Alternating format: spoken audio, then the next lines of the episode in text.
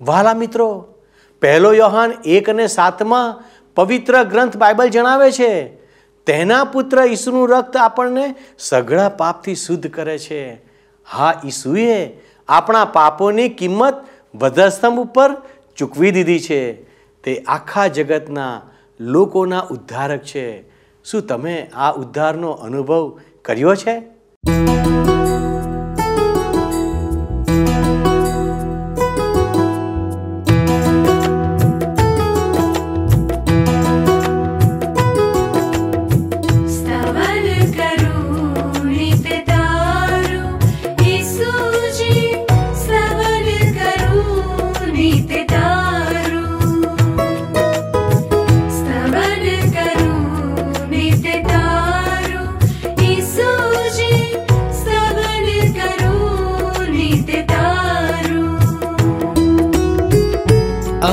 सवारे साध सुनीतौ। आज सवारे साध सुनीतौ। महिमा करु प्रभु तारो। महिमा करु प्रभु तारो। सुनि करु नित तार।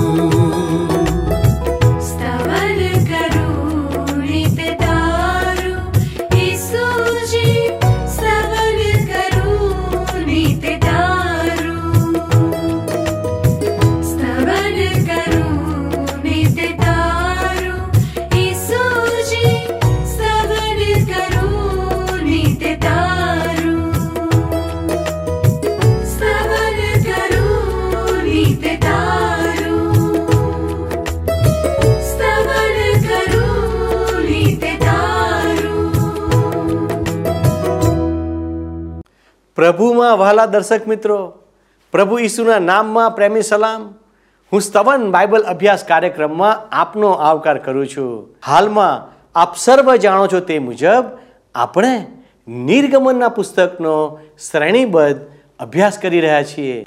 મારો વિશ્વાસ છે કે આ કાર્યક્રમ મારફતે તમને અને તમારા પરિવારને આશીષ પ્રાપ્ત થઈ છે. આ કાર્યક્રમ મારફતે તમે જે આશીર્વાદો પ્રાપ્ત કર્યા છે, તે બીજાઓ સાથે વહેંચો એવી મારી આશા અને પ્રાર્થના છે. ગત અભ્યાસમાં આપણે મુલાકાત મંડપના ત્રણ પ્રવેશ દ્વારો વિશે શીખ્યા હતા અને સાથે સાથે આપણે મુલાકાત મંડપમાં જે અગત્યની વસ્તુઓ હતી, તે બધી જ વસ્તુઓ અને તેના આત્મિક અર્થો શું થાય છે, તે વિશે પણ અભ્યાસ કર્યો હતો. હું આશા રાખું છું કે મુલાકાત મંડપ વિશેની આ બધી જ બાબતો અને તેના ખુલાસા તમારા માટે આશીર્વાદિત રહ્યા હશે મિત્રો, આપણા પ્રમુખ યાજક તો પ્રભુ ઈસુ ખ્રિસ્ત છે, જે આપણા પાપને માટે વધસ્તંભ ઉપર બલિ બની ગયા. તેમણે તો આપણા પાપને માટે કાયમનું બલિદાન આપી દીધું છે. હવે આપણે પ્રભુ ઈસુની મારફતે પરમ પવિત્ર સ્થાનમાં સહેલાઈથી પ્રવેશ કરી શકીએ છીએ. આજે આપણે નિર્ગમનના આડત્રીસમાં અધ્યાયનો અભ્યાસ કરવાના છીએ. જેમ હું અગાઉ પણ તમને જણાવી ગયો છું, તેમજ ઘણી બધી બાબતોનું પુનરાવર્તન આ અધ્યાયમાં પણ જોવા મળી રહ્યું છે. જેના વિશે આપણે ફરી એકવાર સાંભળવાના છીએ. જેમ કે મુલાકાત મંડપનું આંગણું, વેદી, પિત્તળનો હોજ અને મુલાકાત મંડપની વસ્તુઓ વિશે આજે ફરીથી આપણે શીખી શકીશું. તો આવો દર્શક મિત્રો, સાથે મળીને આજના અભ્યાસની શરૂઆત કરીએ. પ્રિય મિત્ર, નિર્ગમનના પુસ્તકના આડત્રીસમાં અધ્યાયમાં મુલાકાત મંડપનું વિવરણ હજુ ચાલુ રહેશે. હવે મિત્ર, તમે મારી સાથે સાથે નિર્ગમનના પુસ્તકના આડત્રીસમાં અધ્યાયની એકથી સાત કલમ જુઓ. જો અહીંયા લખવામાં આવ્યું છે, અને તેણે બાવળના લાકડાની યજ્ઞવેદી બનાવી, તેની લંબાઈ પાંચ હાથ તથા તેની પહોળાઈ પાંચ હાથ એટલે તે ચોરસ હતી.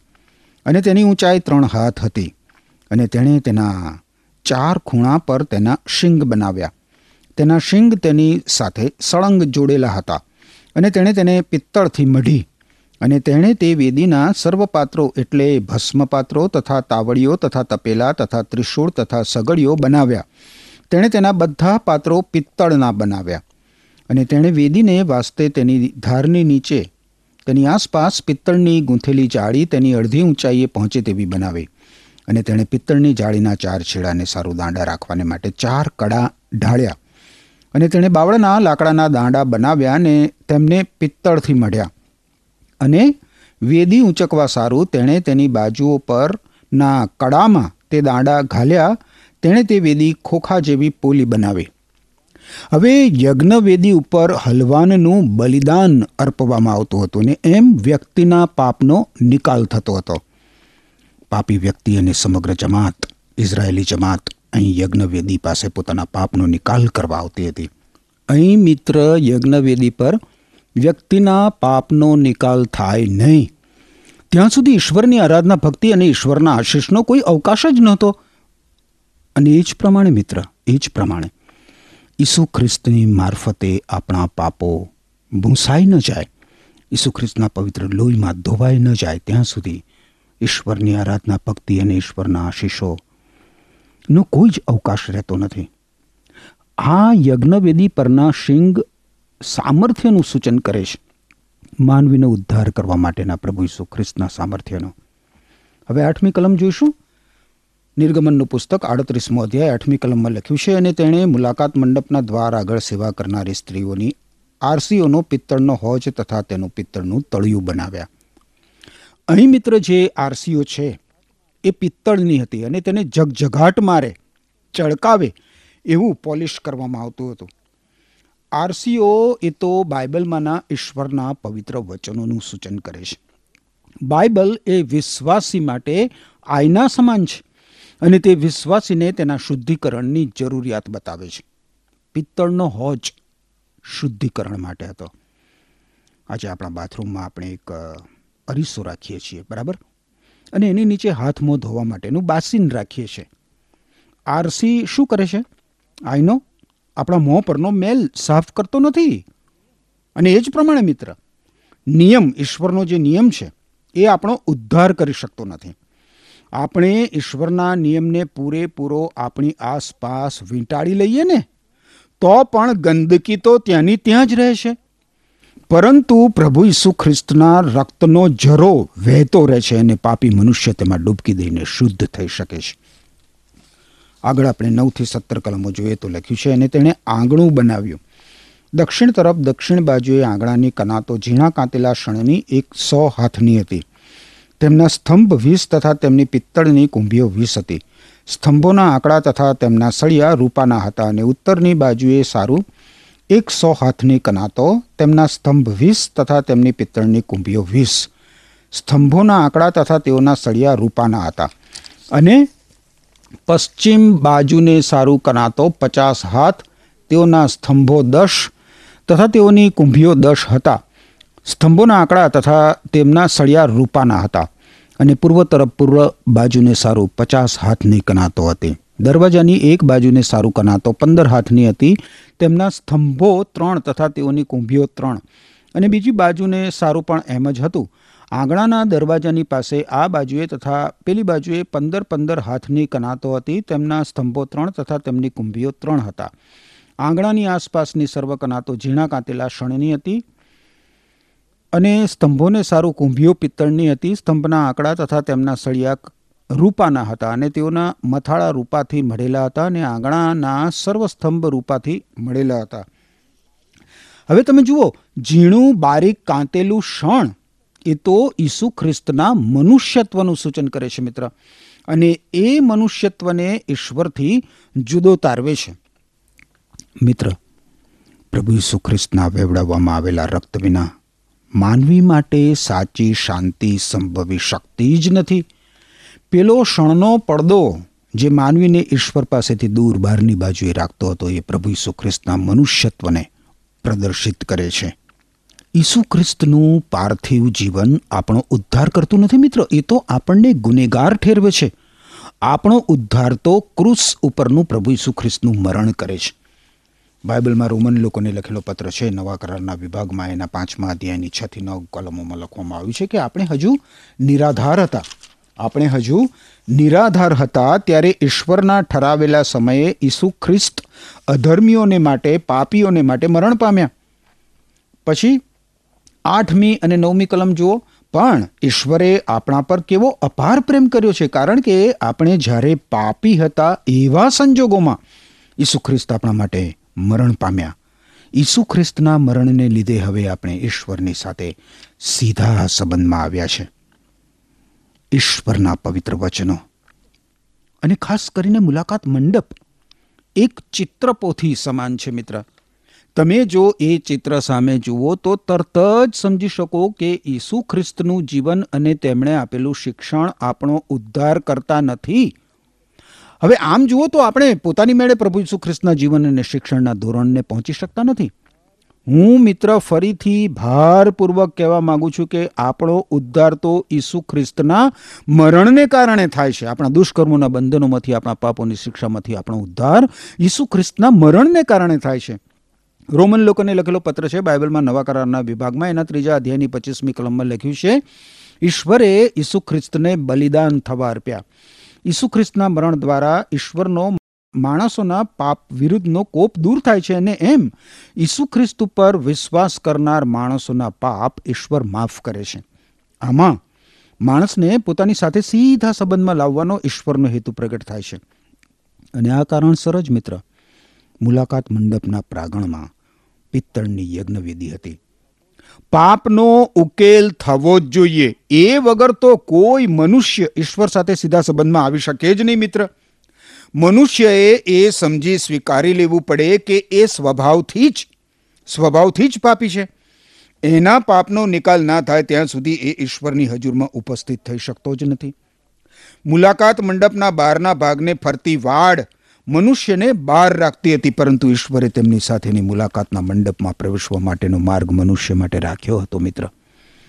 ઈશ્વરે માનવીના પાપનો ન્યાય કરવાનો માર્ગ કર્યો અને માનવી માટે ઉદ્ધાર સિદ્ધ કર્યો, જેથી માનવી ઈસુ ખ્રિસ્તના ન્યાયપણાના વસ્ત્રો પહેરી શકે.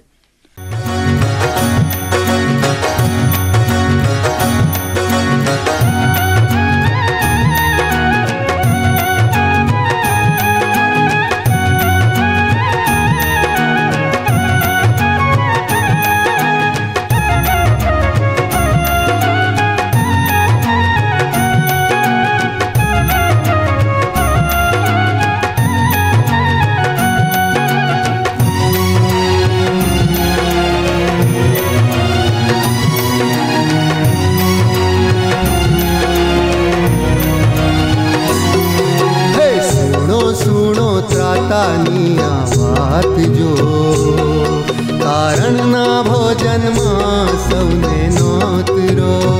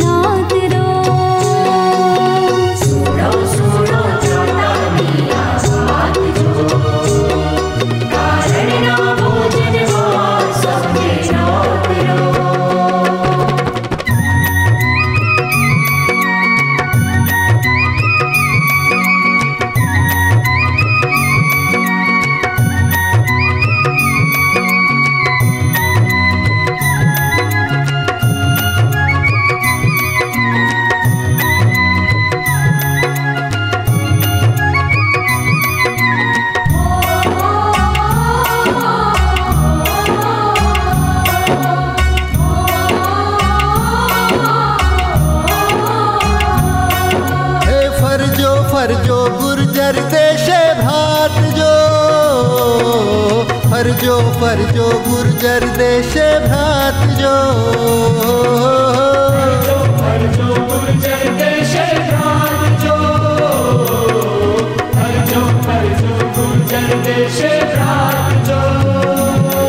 હે ફરજો ફરજો ગુર્જર દેશે ભાત જો તારણના ભોજનમાં સૌને નોતરો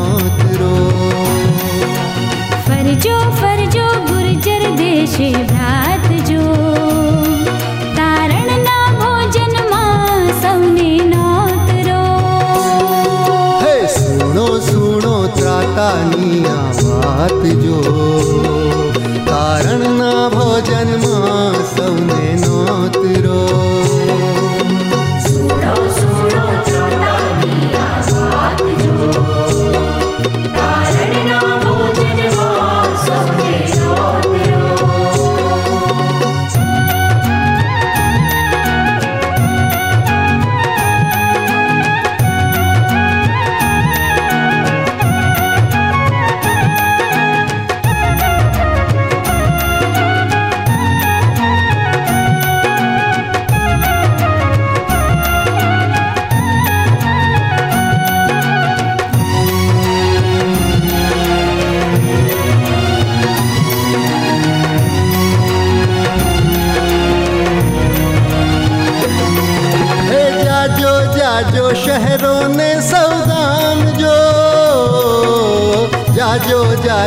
જાજો શહેરોને સૌ ગામ જો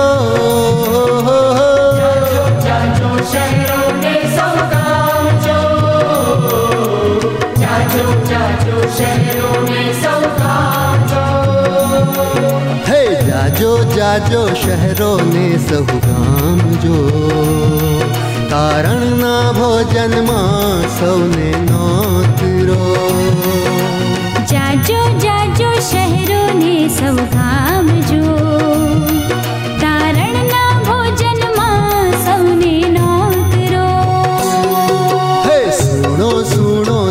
ત્રાતાની આ વાત જો કારણના ભોજનમાં સૌને નોતરો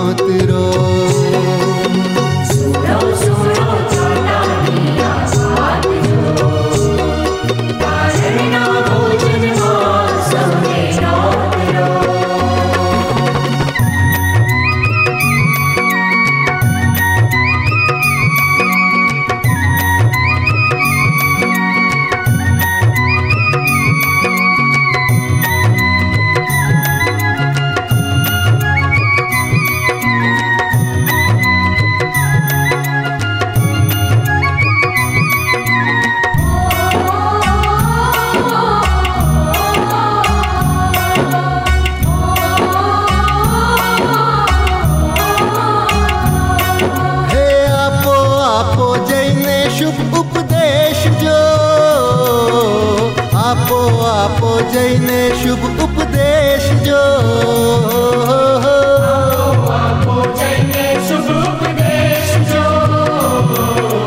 આપો આપો જઈને શુભ ઉપદેશ જો હે આપો આપો જઈને શુભ ઉપદેશ જો તારણના ભોજનમાં સૌને નોતરો.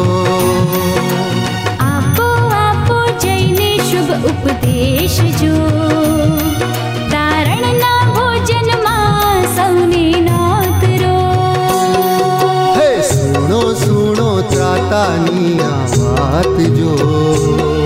તારણના ભોજનમાં સૌને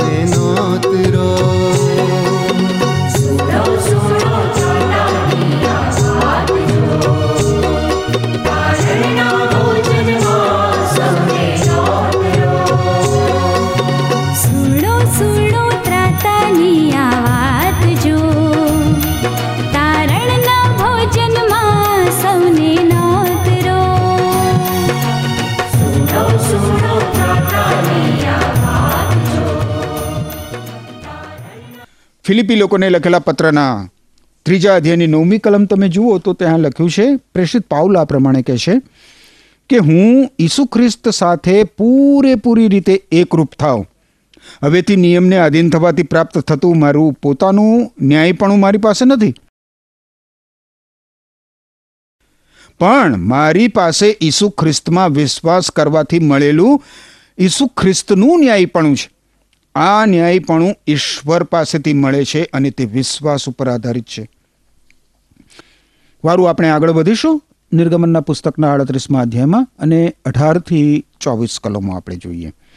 તમે જુઓ, અહીંયા લખ્યું છે, અને આંગણાના દરવાજાનો પડદો ભરત ભરનારે બનાવેલો, નીલ તથા જાંબુઆ તથા કિરમજી રંગનો તથા ઝીણા કાંતેલા શણનો હતો. અને તેની લંબાઈ વીસ હાથ. ને પહોળાઈમાં તેની ઊંચાઈ પાંચ હાથ એટલે આંગણાની કનાતોના માપનો હતો અને તેઓના સ્તંભ ચાર તથા તેઓની પિત્તળની કુંભીઓ ચાર હતા. તેઓના આંકડા રૂપાના તથા તેઓના મથાળા તથા સળિયા રૂપાથી મળેલા હતા અને મંડપની તથા ચો તરફના આંગણાની સગડી મેખો પિત્તળની હતી. મંડપનો એટલે સાક્ષ્ય મંડપનો સામાન કે જે સર્વની ગણતરી લેબીઓની સેવાને કાજે મૂસાના હુકમ પ્રમાણે હારૂન યાજકના દીકરા ઇથામારની હસ્તક કરવામાં આવી. તેની કુલ સંખ્યા એ પ્રમાણે છે અને જે વિશે યહોવાએ મૂસાને આજ્ઞા આપી હતી તે સર્વ યહુદાના કુળના હુરના દીકરા, ઉરીના દીકરા બઝાલ એલે બનાવ્યું. અને તેની સાથે દાનના કુળના અહી સામાખનો દીકરો આહોલી આબ હતો. તે નકશી કુતરનાર તથા બાહોશ કારીગર તથા નીલ તથા જાંબુઆ તથા કિરમચી તથા ઝીણા શણનું ભરત ભરનાર હતો. પ્રત્યેક વસ્તુ અને પ્રત્યેક રંગ મિત્ર ઈસુ ખ્રિસ્તના વ્યક્તિત્વનું નિરૂપણ અહીં કરે છે. આપણે અગાઉ એ બધું જોઈ ગયા છીએ, પરંતુ ફરીથી એકવાર આપણે એના ઉપર થોડો વિચાર કરીએ. નીલ રંગ દર્શાવે છે કે ઈસુ ખ્રિસ્ત સ્વર્ગમાંથી પોતાના દેવત્વ સાથે આ પૃથ્વી ઉપર આવ્યા હતા.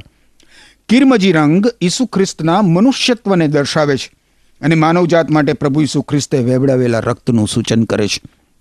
જ્યારે જાંબુડો રંગ ઈસુ ખ્રિસ્તના રાજવી પદનું સૂચન કરે છે. હવે મુલાકાત મંડપમાં પ્રવેશવા માટે એક જ દ્વાર હતું. એક જ દ્વાર. આ દ્વાર સિવાય મુલાકાત મંડપના પ્રાંગણમાં બીજી કોઈ રીતે પ્રવેશ થઈ શકે એમ નહોતું. આ દ્વાર ગમે તેવો પાપી અંદર પ્રવેશી શકે એટલું પહોળું હતું. પ્રભુ ઈસુ ખ્રિસ્તે કહ્યું છે, મિત્ર, કે માર્ગ, સત્ય અને જીવન હું છું. યોહાન અનુસાર શુભ સંદેશના ચૌદમા અધ્યાયની છઠ્ઠી કલમમાં, બાઇબલમાં નવા કરારના વિભાગમાં પ્રભુ ઈસુ ખ્રિસ્તે કહ્યું છે કે માર્ગ, સત્ય અને જીવન હું છું. મારા સિવાય ઈશ્વર પિતા પાસે જવાનો બીજો કોઈ માર્ગ નથી. અને પછી તમે જુઓ તો યોહાન અનુસાર શુભ સંદેશના દસમા અધ્યાયની નવમી કલમ શું કહે છે? યોહાન અનુસાર શુભ સંદેશ, એનો દસમો અધ્યાય. અને એની નવમી કલમ તમે જોશો તો પ્રભુ ઈસુ ખ્રિસ્ત ત્યાં કહે છે કે દરવાજો હું છું. શું કહે છે પ્રભુ ઈસુ ખ્રિસ્ત? દરવાજો હું છું, જે મારા દ્વારા પ્રવેશ કરે છે, તે ઉદ્ધાર પામશે. એના દુષ્કર્મોના બંધનોમાંથી, એના પાપોની શિક્ષામાંથી એ ઉદ્ધાર પામશે. તે અંદર આવી શકશે, બહાર જઈ શકશે અને તેને ચારો મળશે. આ મુલાકાત મંડપના પ્રાગણમાં પ્રવેશ આપનાર પ્રથમ દ્વાર. એ માર્ગ છે, પ્રભુ ઈસુ ખ્રિસ્ત કહે છે ને, માર્ગ. હું છું.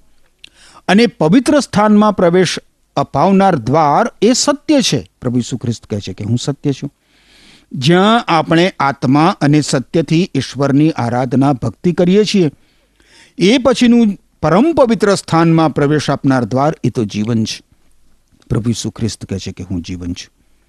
આપણે ઈશ્વર પાસે આવી શકીએ એ માટે પ્રભુ ઈસુ પોતાનું જીવન મિત્ર, પોતાનું જીવન ક્રુસ ઉપર અર્પી દીધું.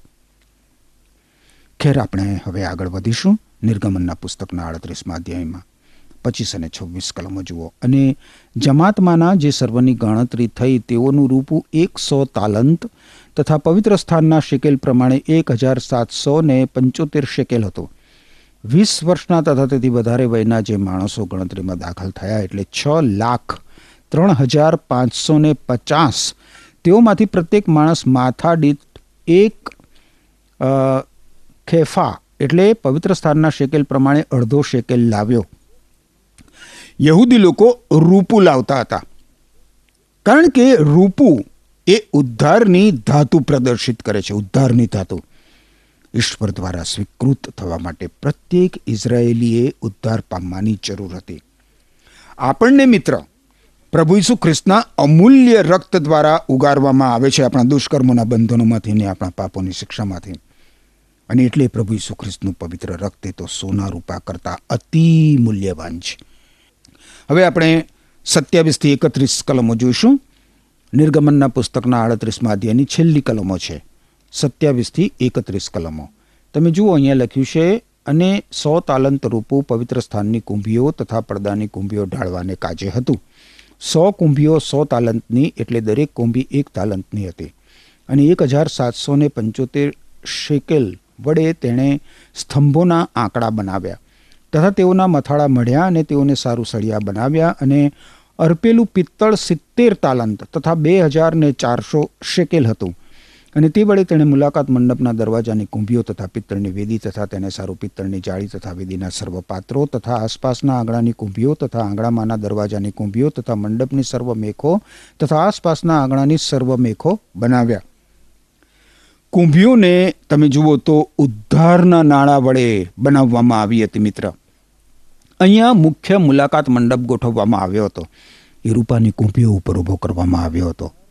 એ તો ઉદ્ધારના આધારે ઊભો હતો. દરેક વ્યક્તિએ મિત્ર. પ્રભુ ઈસુ ખ્રિસ્તમાં મળતા ઉદ્ધારનો સ્વીકાર કરવાનો રહે છે. આપણે આપણા ઉદ્ધારની કિંમત ચૂકવવાની હોય છે.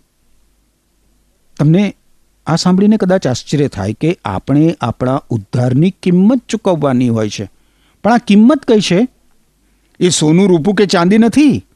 ઉદ્ધાર માટેની એકમાત્ર શરત એ છે મિત્ર કે તમને તમારા ઉદ્ધારની તરસ હોવી જોઈએ, તમારા દુષ્કર્મોના બંધનોમાંથી ને તમારા પાપોની શિક્ષામાંથી ઉગરી જવા માટેની તરસ. શું તમારે મિત્ર જીવન જળમાંથી પાણી પીવું છે? એ તો વિનામૂલ્ય મળે છે, વિનામૂલ્ય. ઉદ્ધાર ઈશ્વર પાસેથી વિનામૂલ્યે મળે છે.